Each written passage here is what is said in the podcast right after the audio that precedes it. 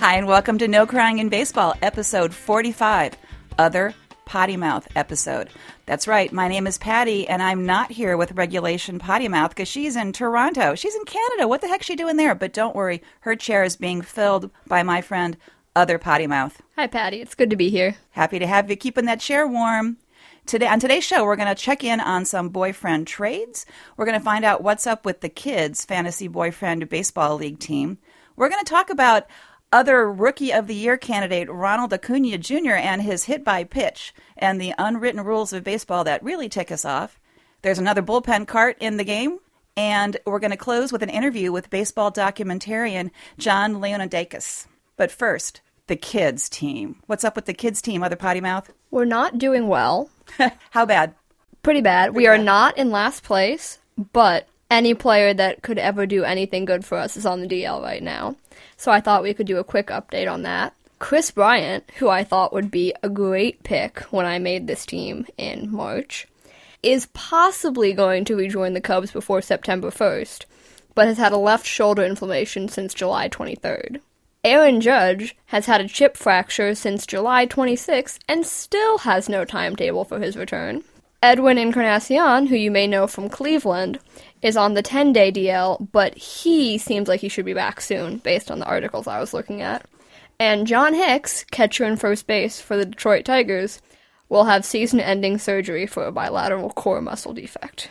That kind of sucks the middle out of your team, doesn't it? I don't have anyone anymore. What about your pitchers? They were all Orioles, and now none of them are Orioles. None of them? None of them. What happened? Well, the Orioles are pretty bad. I hadn't noticed. Yeah, so they just got rid of all of them, and now like half of them are on Atlanta for some reason. So my question is, are you going to take the time to like to do some trades and rejigger your team, or are you just going to ride it out and see what happens? Well, so the thing is, I'm only a representative of the kids. It's act- There's actually two other people involved, but neither of them care enough to change, and I feel like I, to change the roster, and I feel like I've done my part by picking the roster itself. So if they won't do it, I won't do it.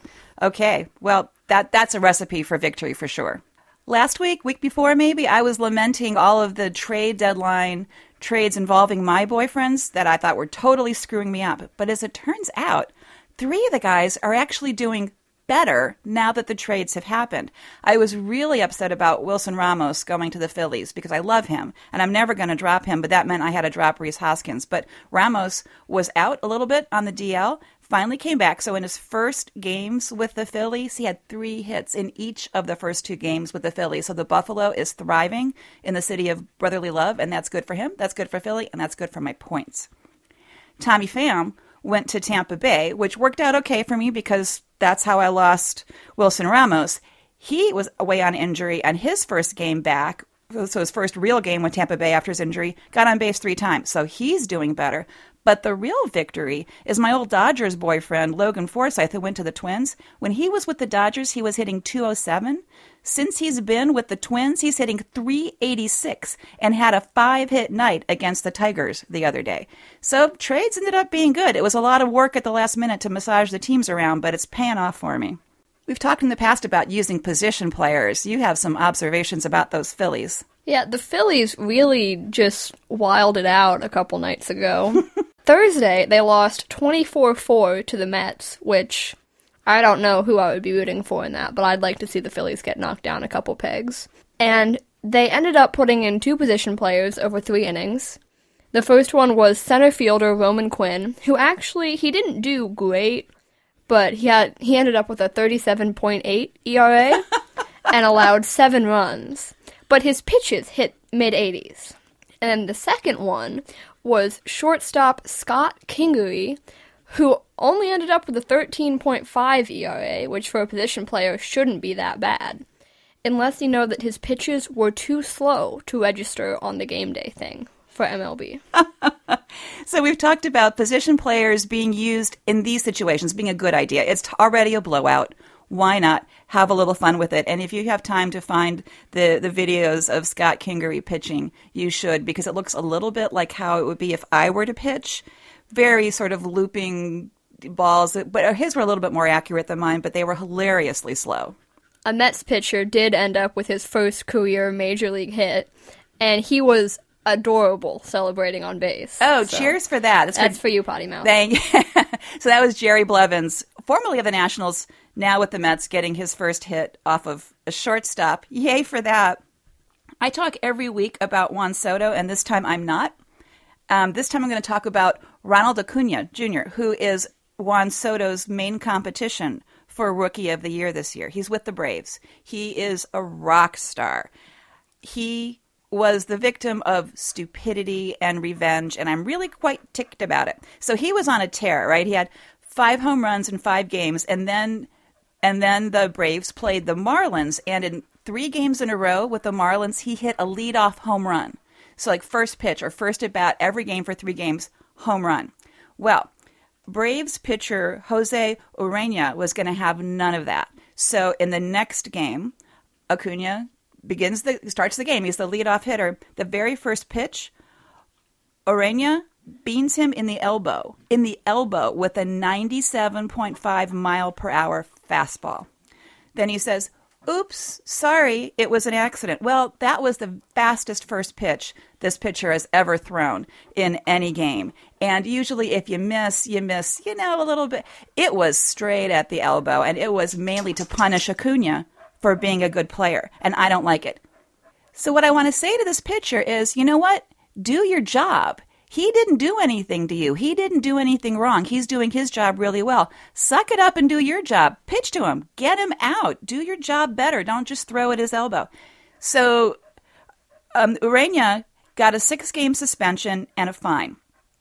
And here's the strategy involved. He's decided to appeal this. Now, when you're a starting pitcher, a six-game suspension means you're going to miss one start. Okay, that's hardly much of a punishment. That's a slap on the wrist, right?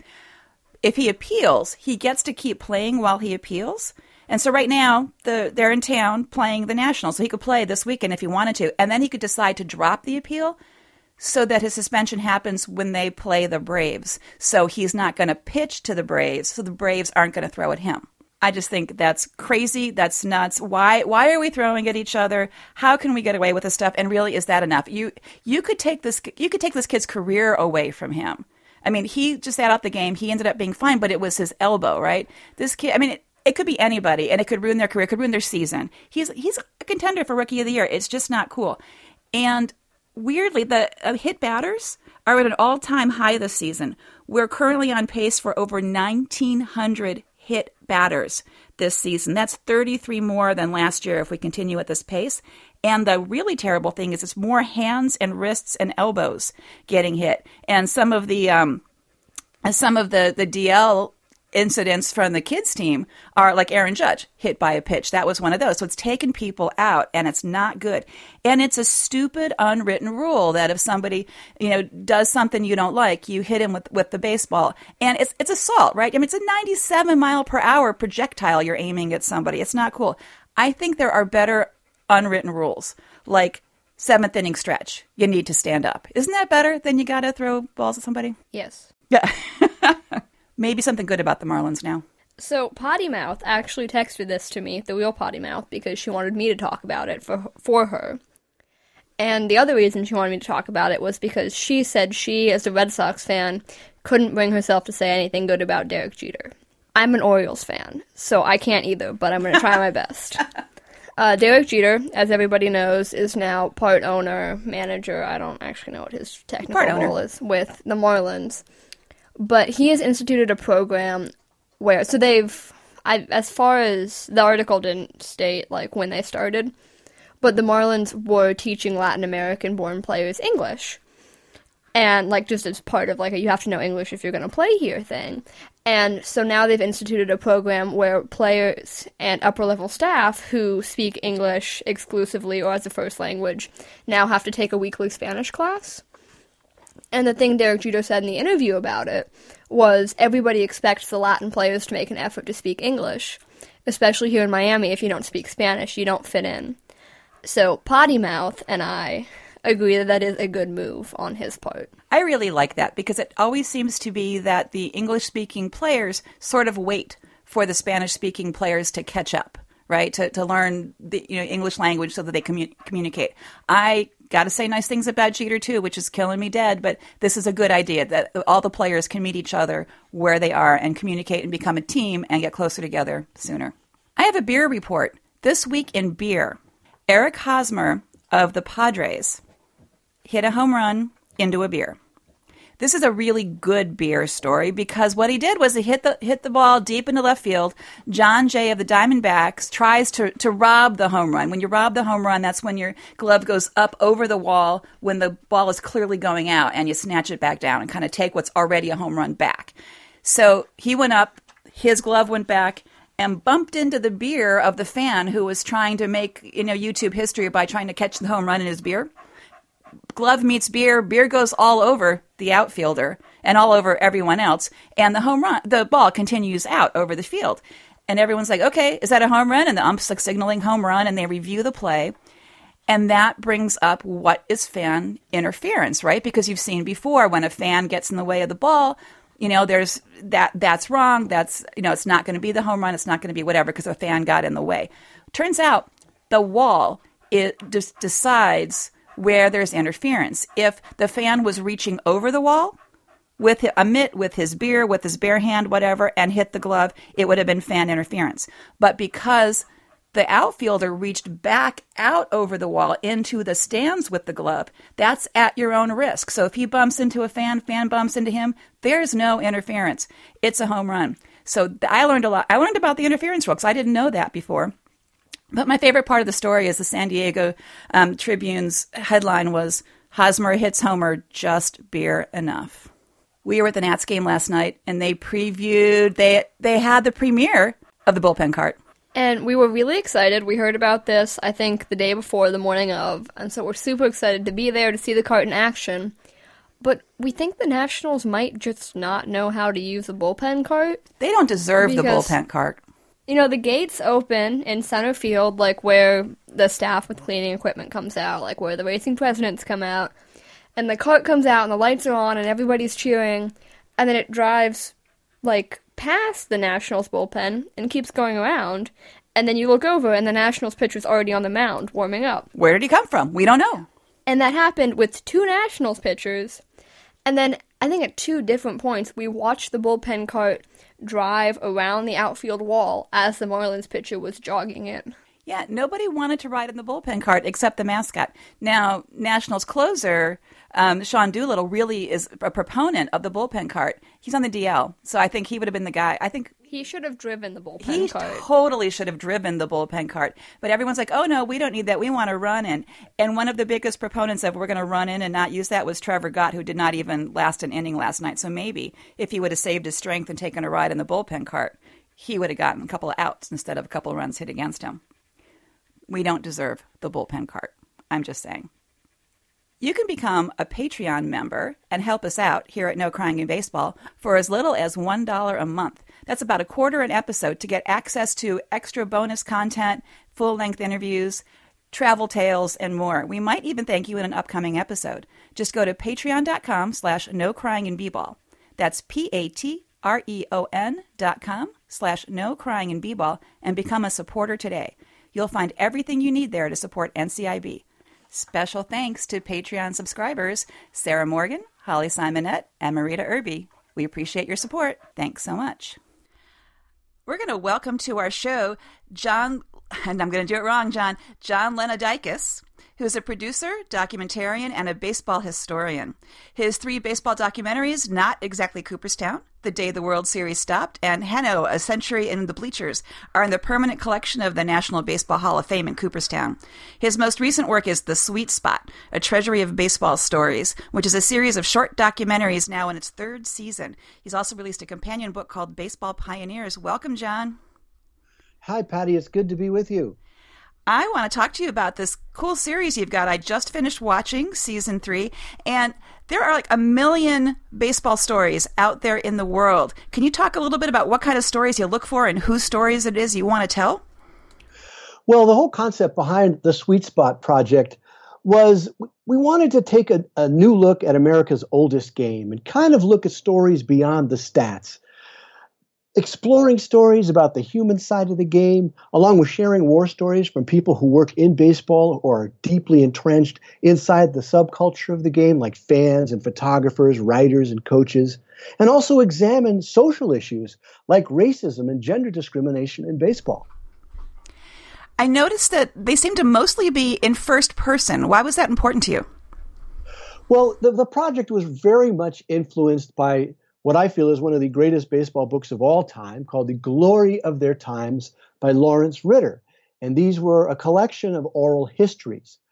And their oral histories are really important to a culture and, and to uh, our history here in the U S. So I wanted to have first-person perspectives of people's experiences inside and outside of baseball.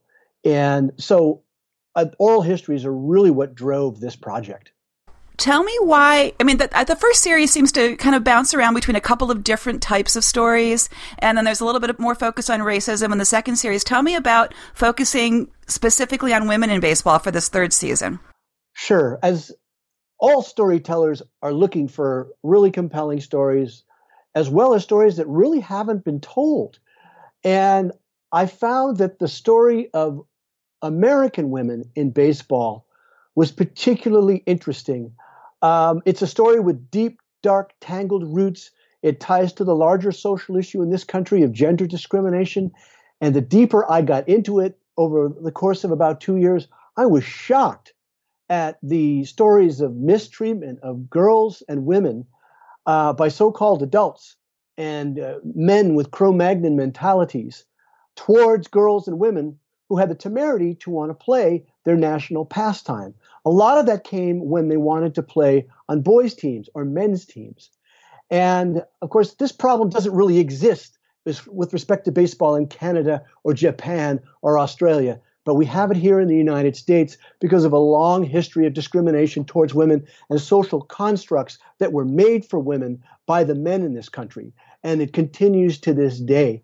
And I found this to be a particularly interesting uh, and fascinating story, and deeply troubling, and it strikes at the core of what it means to be American. Tell me what you think the the measure of success will be for women and girls in baseball, because I was getting a couple different stories as told, like, um, is it integration of Major League Baseball? Is it is it separate but equal? What What do you think the, the goals are here? Well, I think the end there's there's the end game is there's a short-term goal and a long-term goal. And I, as I've been uh, thinking about this and talking with Jennifer Ring, who's a political scientist who who who's in our third season and whose daughter was a very accomplished baseball player who played on the men's baseball team in, at Vassar.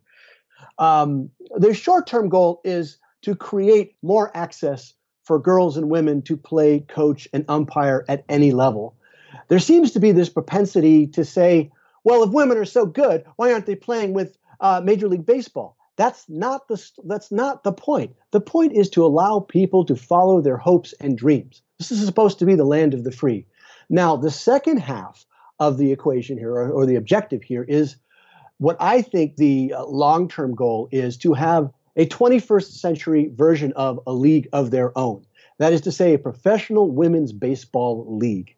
It's going to take probably a generation to, once we have the access for a lot of girls to play baseball beyond Little League and uh, and into high school and college, uh, this is how you do the, the players to stock a league that people are willing to pay for. And women are great athletes. They need the opportunity to develop. So in my mind, that is the short and long-term goal. And I talked that over with Jennifer Ring, who's been very deep uh, in this cause for decades. And she agreed, too, that it's women need a league of their own. And we're finding little leagues of their own already happening. In San Francisco, they have a Bay Sox program there just for girls age six to sixteen. And that is the kind, and it's incredibly successful. They started with sixty girls a couple of years ago. They're up to over one hundred girls now. And this is the sort of thing that needs to be happening in every major league city in the United States and Canada. Yeah, it seems like one of the issues is there are these little pockets of success stories, but they're not integrating with each other very well. And I think that's what you're talking about. It's kind of where you want to head, where we should all want to head. want to head towards, like, you know, get this these leagues talking to each other and becoming part of a of a whole. Correct. And to some extent, that is happening. You're correct when you say there is uh, some factionalism going on out there. But I think what's happening here is, like all important movements, this is a grass grassroots movement. Uh, we have Baseball for All that's based here in Los Angeles, where I am. We've got the Bay Sox program up in uh, San Francisco. There's the D C Force over out in Washington. There are, as you say, all these pockets. Fortunately, there's a place for them all to come together, which was at Baseball for All's National Girls Baseball Tournament, which just concluded this past week, and again was a smashing success. I think they had something like over four hundred girls from the United States and Canada participating. Uh, when I went and saw it two years ago in two thousand sixteen in San Francisco, there were two hundred girls. So that's a massive leap in just two years. And I think the next step might be, how do people get to see these games? Because we were very interested in that Baseball for All weekend tournament, and we couldn't figure out a way to watch it from, we're also in D C, so we're kind of proud of our home team, who did very yeah. well there. But um, yeah, it's it's not just playing, but it's also how do you build the audience for it, right? Well, right. And I think it, it starts on a local level, and you just have to kind of seek out, you know, who's doing girls baseball in your community. And like I say, you're in D C, so you can see the D C Force play. And I believe it's Ava Banach that's the uh, coach. Um, so uh, right there, you've got an opportunity to see that.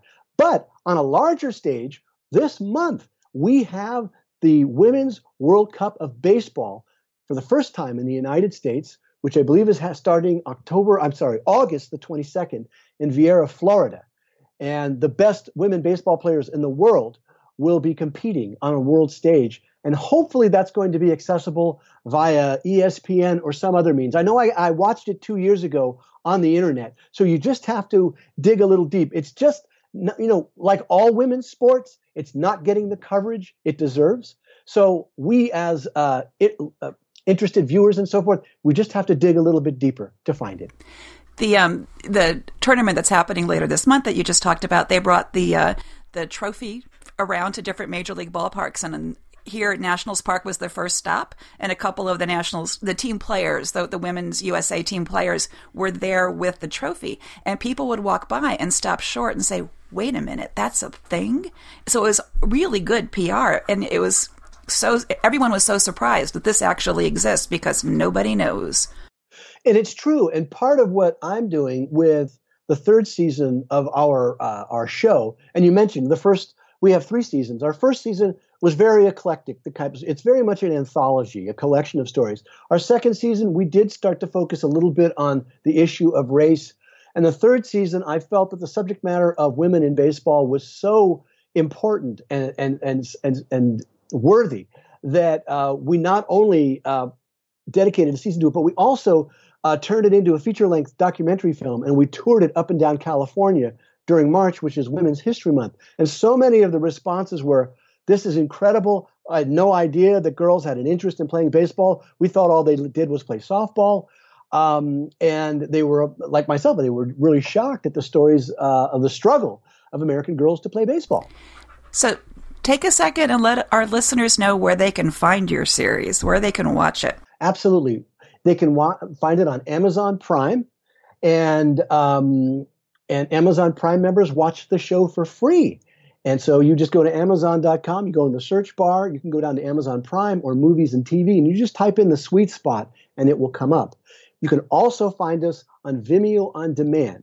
Uh, just type in The Sweet Spot and Vimeo On Demand, uh, and you'll find it there. Now there, it's I believe it's two dollars and ninety-nine cents a month. It's all you can eat. There's no hang up that you have to stay for longer than a month. That we have more content on our Vimeo On Demand side than we do on on Amazon, but that's just simply because I've ganged some of my previous documentaries, which are in the Hall of Fame that you mentioned earlier, thankfully, and uh, they can watch those too. And that means that you can watch our show on your mobile device, your computer at home, or your smart T V. That is excellent. So we can spread the word about women in baseball and what people can do to help. You also have a companion book. Tell me about that. Yes, it's the first volume in our series, and and these are basically we because all of our our shows are driven by oral histories. We uh, we take our transcripts from our interviews and we edit them down and put them into book form as well. And when we were looking for a theme for our very first volume, I said, well, let's go with baseball pioneers. But the twist on this theme is going to be that it's going to be dominated by women. So of the six uh, pioneers that we focus on, four of them are women. Uh, Perry Barber, who you've interviewed on your show, a professional umpire for almost forty years now, Maybelle Blair and Shirley Berkovich, who played in the All-American Girls Professional Baseball League, and Justine Siegel, who was the first woman to be hired as a coach by a Major League Baseball team, and who's also the leader of Baseball for All. And the two men that are featured in the book are Jim Mudcat Grant, the first African-American to win twenty games in the American League, and Jackie Robinson. There's one thing that you did in several of the episodes, and it's in the finale of the third season, that I just loved. There was this moment where you handed the baseball to the person you were interviewing mm-hmm. and just asked them what that made them feel or what they thought about. And that was just brilliant because they were all emotional and they all had a thing. It meant something very specific to all of them. How'd you come up with that? Well, how did that happen? Um, well, first of all, that's my favorite question to ask. And we ask it in just about every interview, and it's always the last question.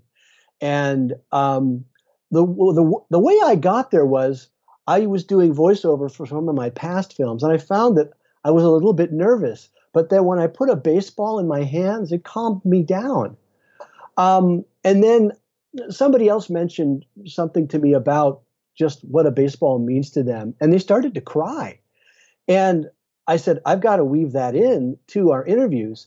And I would say of the forty interviews or fifty interviews we've done so far, ten percent of the people break down talking about what baseball means to them. A later, a little bit later on, we're going to have an entire episode just focused on that question and people's response to the question is, when you hold that baseball in your hand, what does your heart and soul say to you? There will be a lot of Kleenex boxes nearby the interviewees and those of us watching that. I have two quick questions before we wrap up. One is, when I read your bio, I saw that you worked at Candlestick Park. Was that as a child, teenager? Yeah, I worked at Candlestick Park from nineteen seventy to seventy-five when I was a teenager, and I worked in the parking lots. And all those stories about it being, you know, like, going to the Russian front and being incredibly cold are all true. I was there once. I could I believe that. My last question for you is, what's next? Is it more baseball? Are you going in a different direction? What can we look forward to? Oh, yes, there is going to be more baseball. Um, first of all, for your listeners who are in Cleveland, I'm going to be at the Baseball Heritage Museum August twenty-fifth and twenty-sixth. And we're screening our film about uh, gender bias in baseball on Saturday the twenty-fifth at one o'clock at the Baseball Heritage Museum in Cleveland. And that's at sixty-six oh one Lexington Avenue. That's the site of League Park, one of the oldest ballparks in the country. And then on Sunday, we're going to be showing uh, sh- some of our short films about Mudcat Grant and Jackie Robinson. That starts at one o'clock as well. We're hard at work at season four of The Sweet Spot. We're going to be releasing our first episode in about a week or so on Amazon and Vimeo on demand. And then we're doing a little bit deeper dive into the subject of American women in baseball. And uh, so we've got a pretty, pretty full slate of work ahead of us, and it's all very exciting. Well, I look forward to all of that. Thank you so much for spending time with us, John, and I hope our listeners take a look at The Sweet Spot and have as good time with it as I did. Well, great. The, they can come visit us on our website.